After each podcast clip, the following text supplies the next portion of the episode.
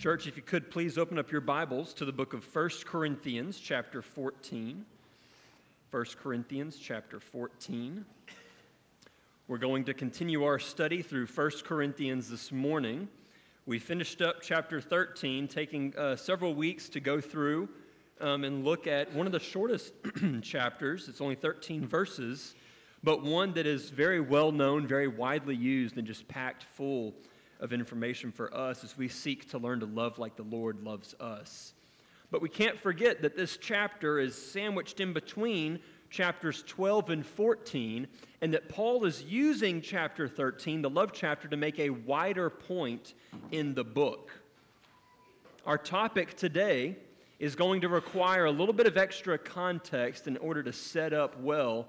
So I hope you'll forgive me for skipping some kind of a catchy illustration or intro this morning so that we can jump right into our text. I'm going to go ahead and give you the main idea for today. A genuine work of God in the church builds the church through the church. A genuine work of God in the church builds the church through the church.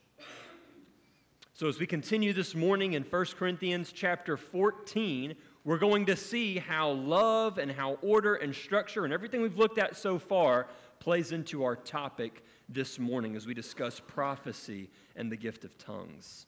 Let us stand together for the reading of God's holy word. 1 Corinthians chapter 14, beginning in verse 1, and I will read down through verse 12.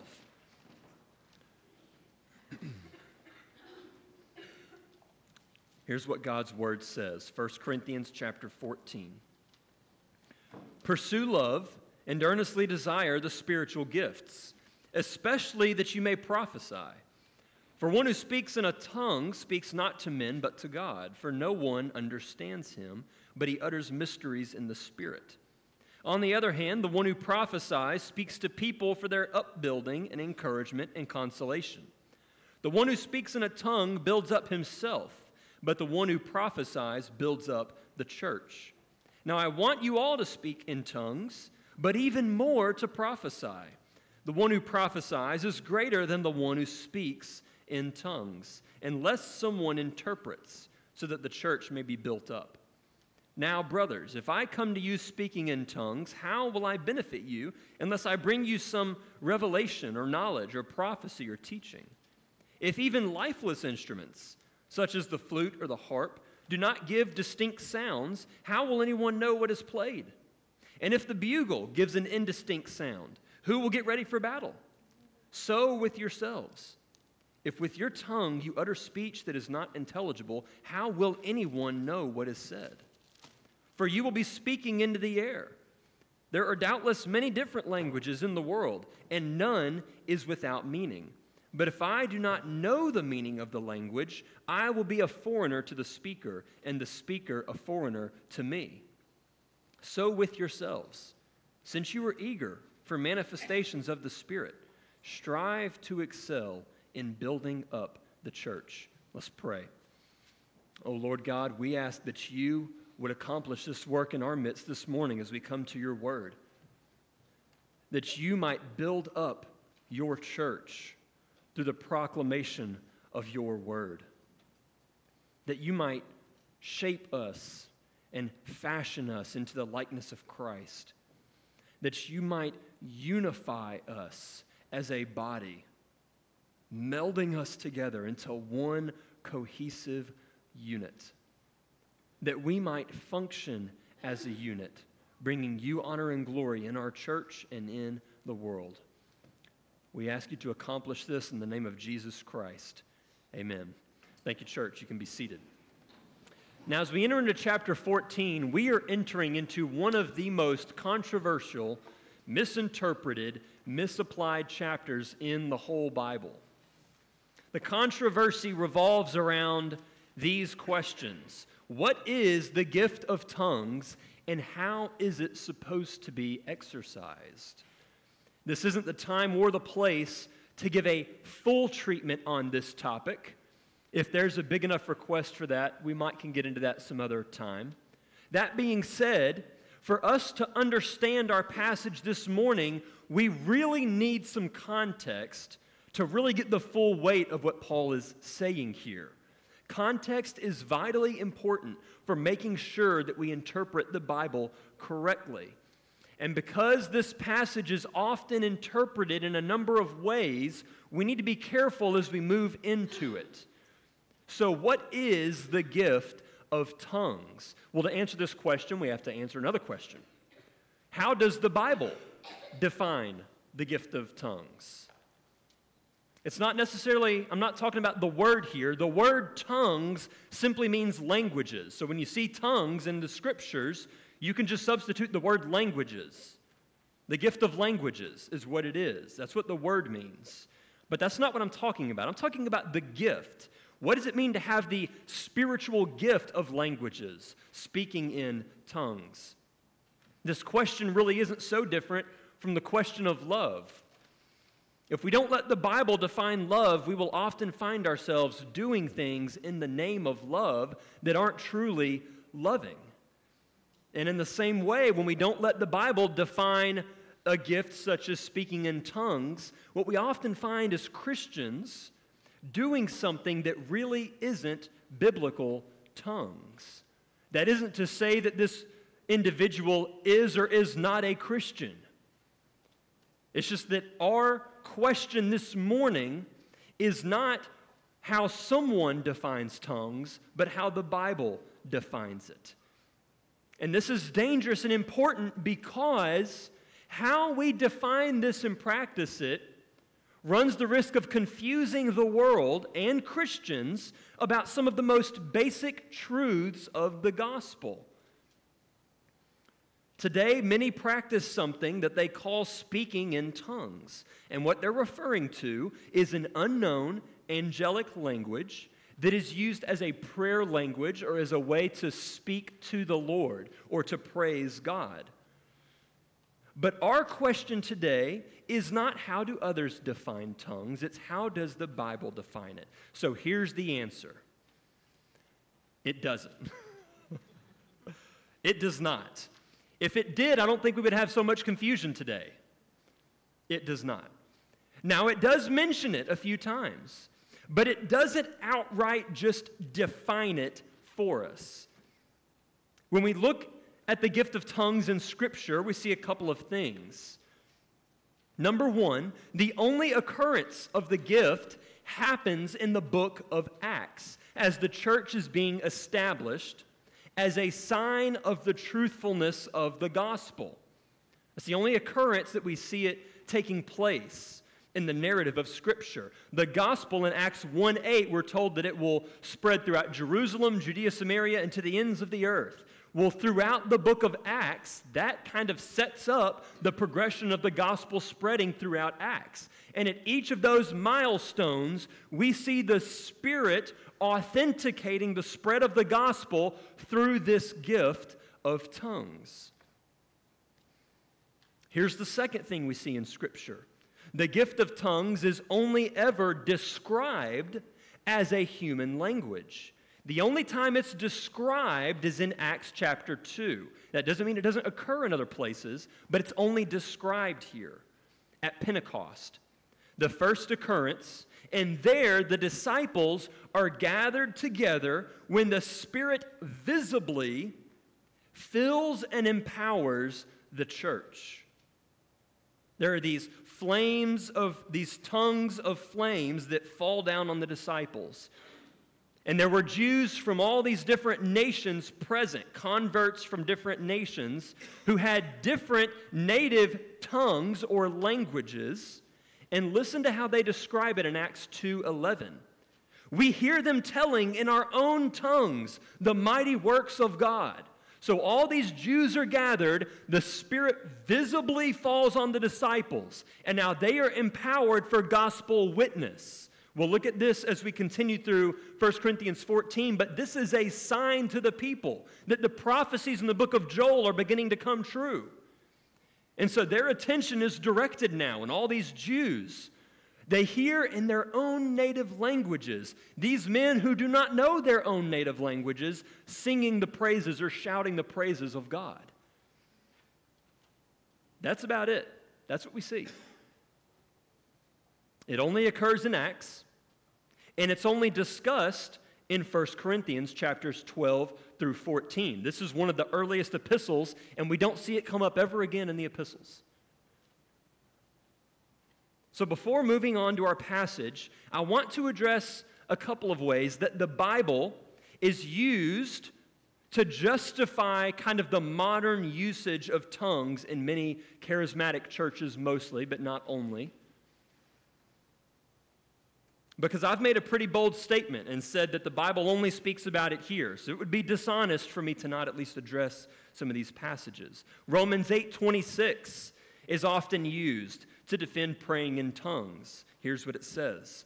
Likewise, that's Romans 8:26. Likewise, the Spirit helps us in our weakness, for we do not know what to pray for as we ought. But the Spirit Himself intercedes for us with groaning too deep for words. It's important to notice this passage is not speaking about tongues, it doesn't come up in the passage. If you go and look at that passage and look at the surrounding verses, none of those speak about tongues. The context is not about tongues. The context is about creation groaning and the intensity getting worse and worse and worse. And then, likewise, in our weakness, the indwelling spirit within us, even when we don't know what to pray, intercedes for us in groaning that is too deep for words. Therefore, it cannot be referring to angelic words because the groanings are too deep for words. This passage is not speaking about tongues, it doesn't reference it. It's an assumption to apply it that way. The other passage is one that we recently looked at. 1 Corinthians chapter 13, verse 1. You can probably just turn a page back or even look at your Bible right there. Paul is preparing to speak about the excellent way of exercising the gifts and in verse 1 of chapter 13, he says, If I speak in tongues of men and of angels, but have not love, I am a noisy gong or a clanging cymbal. For those of you that were here, you'll remember this passage is often used to defend the angelic language. But if you were here, you'll remember that Paul is exercising here a literary device that is not meant to be taken literally. He's not defending and making a case for an angelic language. He's saying if you have the most beautiful heavenly language but have not love, it's nothing. If you have all faith and you have the ultimate of anything in the faith and, and you have not love, it is nothing. He's not suggesting that believers will speak in an angelic language there. By the way, as we continue in chapter 14, he's going to be using more figurative language, more uses of sarcasm. We'll bring that up along the way so that you can see that. But I want to give one more observation here, and this is really important as we dive into our passage. There are certain translations of the Bible that add certain English words for readability. Okay? In English, I might say to Kristen, hey, go take out the trash, please. Well, implied in that statement, you learn at an early age, there's a word in parentheses that you don't actually say there. It's the word you. You, Kristen, go take out the trash. It's implied. Well, as you translate from one language to another, there are certain words that different languages imply that maybe another language, grammatically, they don't imply that word. It gets added. And so sometimes to help with the readability, as you translate from Greek or Hebrew to English, it's necessary to add a word to really communicate what the other text is saying. Most translations along the bottom of your Bible will include these little footnotes to try to let you know when they do that. Or maybe they'll have the word in the text italicized. And that means that that word isn't, that Greek word isn't there, that had to be added to help with readability. If you want to know how your Bible handles that, it's all in the very beginning. That they explain it in the very beginning in the instructions and introductions of your Bibles. They explain that.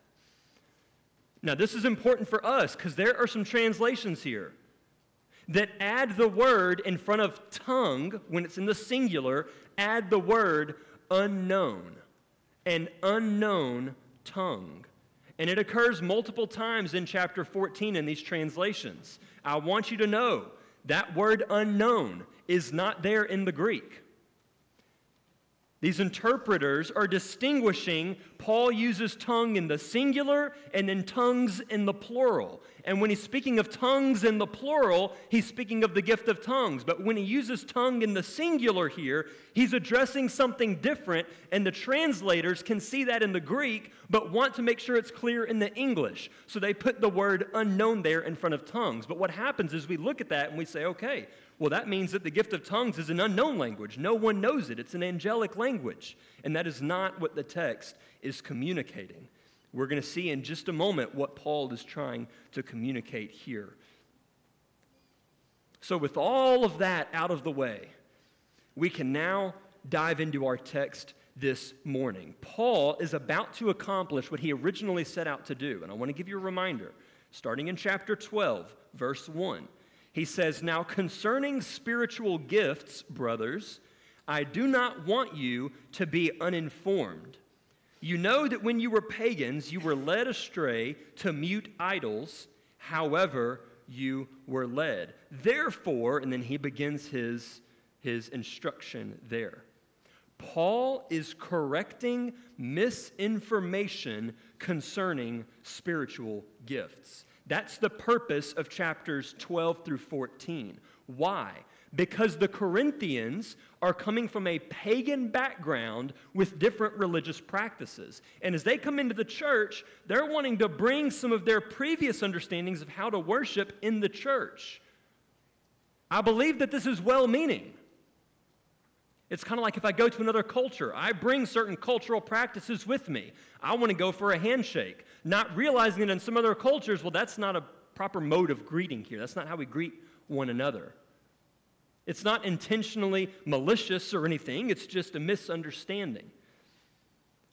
So, what Paul sees and wants to correct is a spiritual immaturity and gullibility in the Corinthians specifically regarding the gift of tongues. In the mystery religions of that day, one of the ways that the spiritual elites would distinguish themselves or set themselves apart from a regular religious adherent was they would fall back into this trance like state and speak directly to their God in the language of their God. And when you walked into a temple where this was taking place, you knew that guy is spiritual.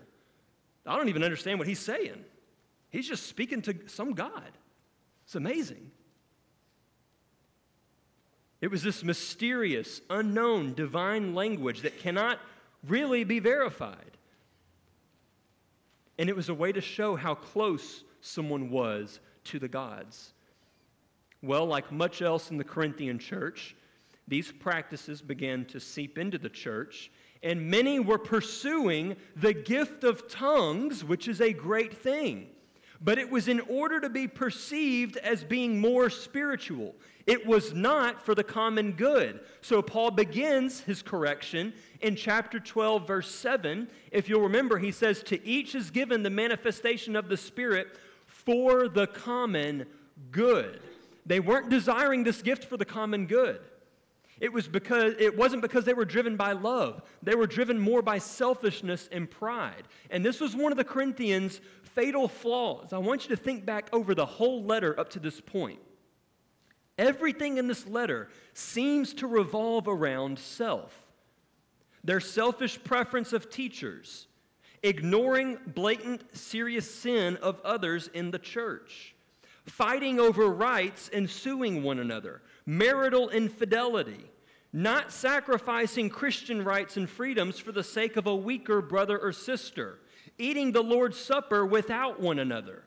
They aren't considering others, it is all loveless and selfless practice. So, Paul teaches them that love ought to be the fuel behind everything they should do, including their desire for spiritual gifts and how they exercise them. For this reason, Paul kicks off his discussion of tongues in this way finally, in our text here, chapter 14. Pursue love and earnestly desire the spiritual gifts, especially that you may prophesy. He's reiterating how the gift is used is more important than having the gift. We saw that at the beginning of 1 Corinthians 13. If it isn't done in love, you accomplish nothing. So he couples together. Yes, earnestly desire the spiritual gifts, but primarily pursue love and earnestly desire the spiritual gifts. Love, as we've seen, has its eyes fixed not inward, but outward. It is not focused on self, it is focused out for the good of others. It is others focused. And here's where Paul brings up their error. They've brought a strange practice from their former religion into the church, genuinely thinking this is the gift of tongues, even calling it the gift of tongues, but it's not. So Paul is put in a difficult situation, not being there in person, but having to teach them what it is and isn't in a way that doesn't destroy weaker brothers or sisters in the faith. So, the way that he exposes their error is by showing them that their practice is not accomplishing what spiritual gifts are supposed to accomplish. Put simply, you know that it's not the genuine gift because the purpose of the genuine gift is the common good. But this is not bringing that about. It is a counterfeit gift, and the evidence is in how it's being exercised. Now, he goes on to clarify later it's not that the gift of tongues is wrong, it's that what they're doing is not the gift of tongues. Now, this is difficult again for him to address. He can't just say, okay, all the tongues. Okay, now this is actual tongues right here. Now, now know that this really is not. Have you ever heard someone speaking in a language and they're so fluent in this language and you're so not fluent, it just sounds like the same sound over and over and over again? Well, you could find yourself wondering, like, it, is this, is it not? I, uh. So, the best way for Paul to help them navigate each instance on their own is to teach them about the nature of true gifts versus the nature of false ones. And he does so by pointing to a gift that's easy to understand, it's easy to verify, and therefore it's hard to fake, and that is prophecy. We typically think of prophecy as predictions, future predictions of what's going to happen, and it can include that, but more times than not, it doesn't. The spiritual gift of prophecy, the word simply means to speak forth or to proclaim. It is to say the truth of God as one is led by God to say it. Now, the reason this gift is easier to verify and harder to fake is because when a, a, prophecy is spoken, everyone is able to weigh what is said. If I were to say, I think the Lord is telling me this right now, and everyone says, well, well, now wait a minute, that's contrary to God's character. I don't think, I, I think you're misunderstanding something, brother. I, I don't think this is right. There's easy way to verify. There's a story about a pastor of a church, and there was someone who set up a tent outside of his church.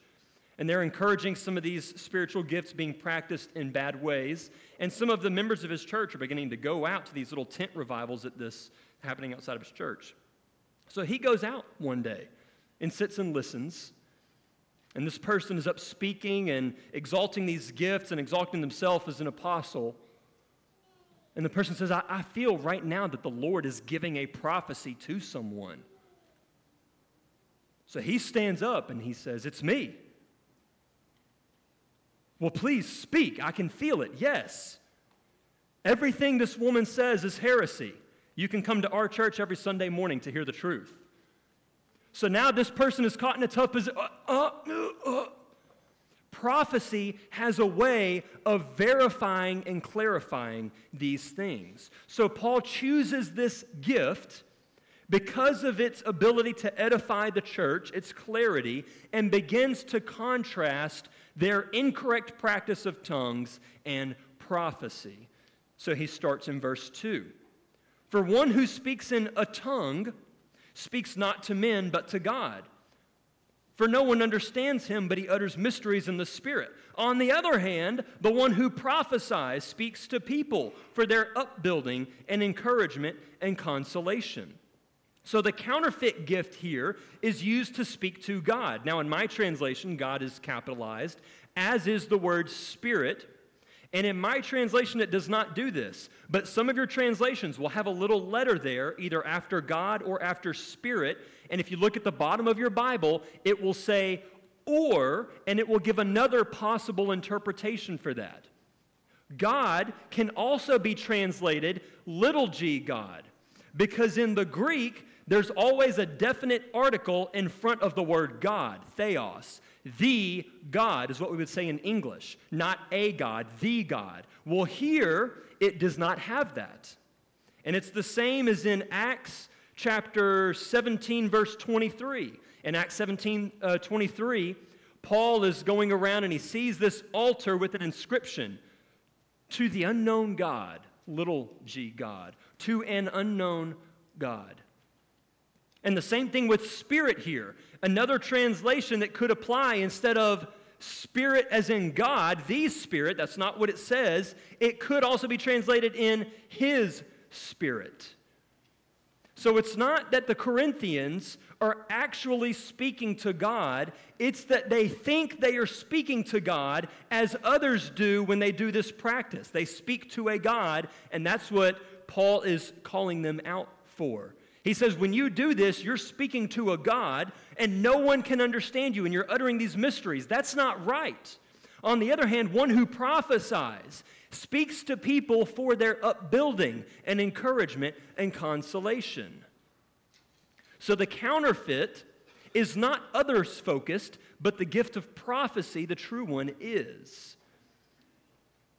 This is the purpose of spiritual gifts, and this is our first of two points this morning. God gifts the church to build the church up. As you look through this text, you'll see the word prophecy or prophesize about six times. Same thing with tongues or tongue. In a very close second, five times, you see the word build, built, builds, upbuilding occurs over and over in this passage and even beyond our text this morning. The purpose is that the church would be strengthened and built up. So Paul continues with this point in the very next verse, verse 4. The one who speaks in a tongue, this counterfeit, builds up himself, but the one who prophesies builds up the church. The counterfeit practice builds up self. The one who prophesies builds up the church. Now, in verse 5, Paul anticipates what they may be thinking. They may be thinking at this point, so, so speaking in tongues is bad. So he clarifies. The true gift of tongues is good, but I would rather you pursue gifts like prophecy that build up the church. Look what he says I want you all to speak in tongues, but even more to prophesy. The one who prophesies is greater than one who speaks in tongues, unless someone interprets so that the church may be built up. So he gives an exception here. The exception is if there is an interpreter. This is the way that the genuine gift of tongues can be protected from something that claims to be tongues and is not. It's the interpreter. If the genuine gift is being practiced, the one with the gift of interpretation can verify it and the church can be built up just as it's supposed to happen. But without an interpreter, the counterfeit gift is able to have free reign. And so Paul wants to explain why this makes sense. So he gives this analogy starting in verse 6 of these two uh, instruments. One, just instruments in general, flute or harp. The second one in verse 8 being the bugle. The genuine gift of tongues carries a benefit if it can be translated and understood. Instruments, similarly, they're designed to make distinct, complex sounds by combining like notes together so that it's beautiful. There's order and structure in music and in instruments. Likewise, the bugle, it's a horn used to instruct soldiers in battle. A certain pattern or sound would indicate charge, another certain sound or pattern would indicate retreat. So you need to be able to understand what the sound is and what it means in order for it to accomplish something. Or else they're not going to know whether to go forward or to go backward. And this was the giveaway for the counterfeit gift. And he says it in verse 9 it's simply being spoken into the air. If you utter speech that is not intelligible, how will anyone know what is said? For you will be speaking into the air. And that's what was taking place. Now, the genuine gift, like these human languages, has a meaning because all the different languages in the world have meaning. And that's what the true gift is it is the gift of languages. And to access that meaning, you need an interpreter. Otherwise, the gift cannot accomplish what it's supposed to accomplish in the church. The demand for an interpreter protects the church from a counterfeit gift. So Paul summarizes here in verse 12. So, with yourselves, since you are eager for manifestations of the Spirit, strive to excel in building up the church. If the church would simply focus outward, it would protect itself from not just counterfeit tongues, but any destructive, dangerous, or unhealthy practice in the church. That's the point that Paul is making here. So here's our second point this morning God gifts the church for an outward focus. This doesn't mean that the church never does anything inside of a building. This doesn't mean that the church never meets together and encourages one another. It means that individuals within the church are not gifted to serve self. That's the inner focus. It's about others, outward. That's the intent behind the gifts. And as the church learns to function in a healthy way, the church will conform to the image of Christ Jesus. Jesus had an outward focus. Luke 19, verse 10. For the Son of Man came to seek and to save the lost. The way to seek and to save the lost isn't confusion or mysticism, it's a clear presentation of the gospel. All mankind is lost due to our sin and rebellion against God. But by turning to Jesus and trusting Him, we can be forgiven and saved from our sin, from the judgment that we deserve. All who trust Jesus in faith, turning from their sin, will be saved. This doesn't require a mystical experience, it simply requires you coming to Christ to be saved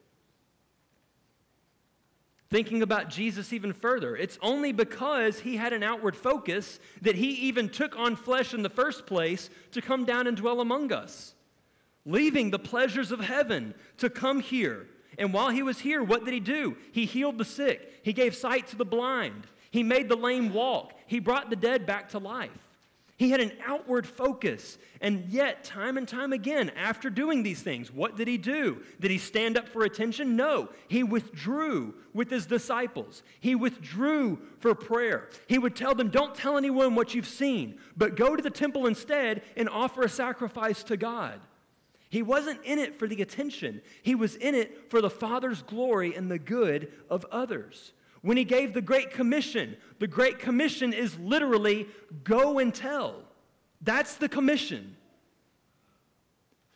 But in our churches, we have taken this go and tell and turned it on its head, and we believe that fulfilling the Great Commission means come and see. That may work in a culture that is saturated with Christianity and cultural Christianity. That may work. But that is not the Great Commission. And it's going to take the whole church making a turnaround from this come and see mentality to a go and tell mentality for us to recover the power of the gospel in our churches. The gospel sends us out, it turns us away from self. Now, there's nothing wrong with bringing the lost into the church. We must do that. We have to do that. But the church is not some sort of attraction or gimmick. To build an attraction, we have to focus inward. Rather, the church is like an amplifier. We exist to amplify the gospel, to conform to the gospel, to proclaim the gospel. The gospel is not, look how close I am to God by what I do. The gospel is, look how close God has come to us despite what we've done. When we exercise spiritual gifts in the church, that's what it needs to affirm the gospel. If it does not, it may not be a gift and it may not be very spiritual. What Jesus has done for us, hear me on this clearly in English, he will do for anyone who comes to him. Anyone. So, church, do not get distracted by these things that draw attention to self. It will simply confuse the world. Rather, devote yourself to things that will build up others with the truth of God's word. Maybe you're here this morning and you're a, a seeker, you're not a Christian, but I'm, I'm, I'm agnostic or I, I don't know what I believe. And you've seen these different things in different churches and you're confused. Hear me very clearly this morning when I tell you what the gospel is. There is nothing that you can do to become closer to God. Jesus has done something in your place, and all you have to do is come to him, and he will save you. That's it. Now, hear one more thing this morning, because we live in an area that is saturated, I believe, with a lot of misapplication of God's word in this regard. Many of you undoubtedly have family members that are members of churches where this is practiced. Maybe you grew up in churches where this is practiced. My mom had an experience in a church where this was practiced. I've had someone pray for me in tongues. I've seen it practiced. I do not believe that someone who practices this gift incorrectly, that that means that they're not a Christian. I, I don't believe that. I do believe it means that they're practicing something that the Bible doesn't really define in that way. The best way to help one another in this regard may be the way that Paul handled it here. In what we seek to do as Christians, let us make sure we are building up the church. Let us follow God's word, be obedient, and build up the church. I believe that will safeguard us and propel the gospel forward more effectively than any other technique we can think of on our own. Let's pray.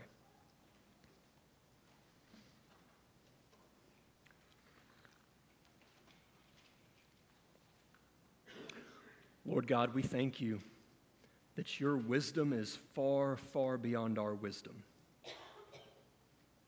Lord, sometimes as we wander through life, it is just so hard to try to decipher on our own what is true, what is not true. Our eyes tell us one thing sometimes, while our ears tell us another. We think we see when we don't. We think we don't see when something is actually there plainly for us. Sometimes we misunderstand. Sometimes our experiences can deceive us, Lord, but we celebrate this wonderful truth that your word never deceives, that your word is always true. That with your word we can rightly see and interpret everything that we see. Lord, would you give us as a church, individual Christians within your body, would you give us an earnest desire for greater spiritual gifts? Gifts that will build up the church and serve the church and strengthen the church and encourage the church and support the church, not so that we can be more comfortable here but so that we can be equipped and built up to go out and fulfill the great commission which you have called us towards, Lord. We want to be a people that go and tell the world about the truth of the gospel. We don't want to just sit back, Lord, and wait. We want to be a going people, an outward people. So, Holy Spirit, we know that you dwell within us. We know that you desire to use us for your purposes. Deepen within us a desire for these gifts that can serve the church, that can take the gospel out to those who need it, that they might be adopted by the Father and brought into the fold because of the work of the Son, that they might be filled with the Holy Spirit, and that they might go out and repeat. Lord, make us into a gospel centered church. We ask in the name of Jesus Christ, our Lord, our Savior, and our God. Amen.